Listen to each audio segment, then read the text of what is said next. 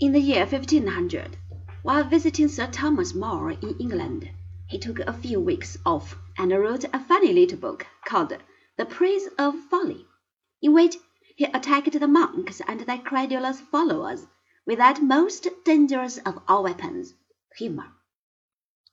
The booklet was the best seller of the sixteenth century.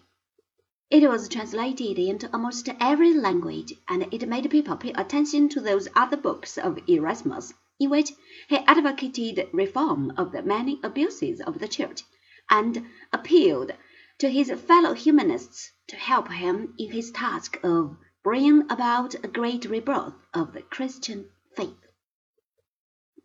But nothing came of these excellent plans.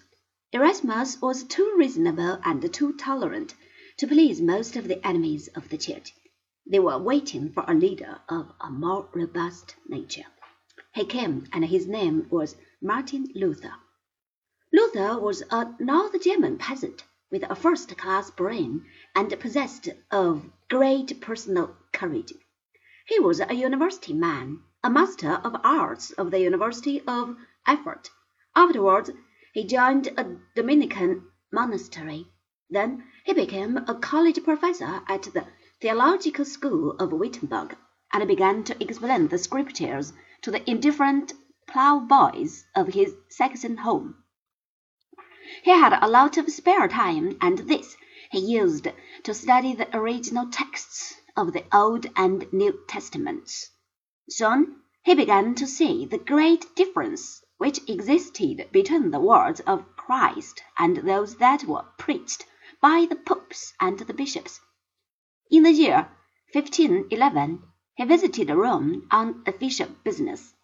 Alexander VI, of the family of Borgia, who had enriched himself for the benefit of his son and daughter, was dead, but his successor Julius II, a man of irreproachable personal character, was spending most of his time fighting and building, and did not impress this serious-minded German theologian with his piety. Luther returned to Wittenberg, a much disappointed man, but worse was to follow.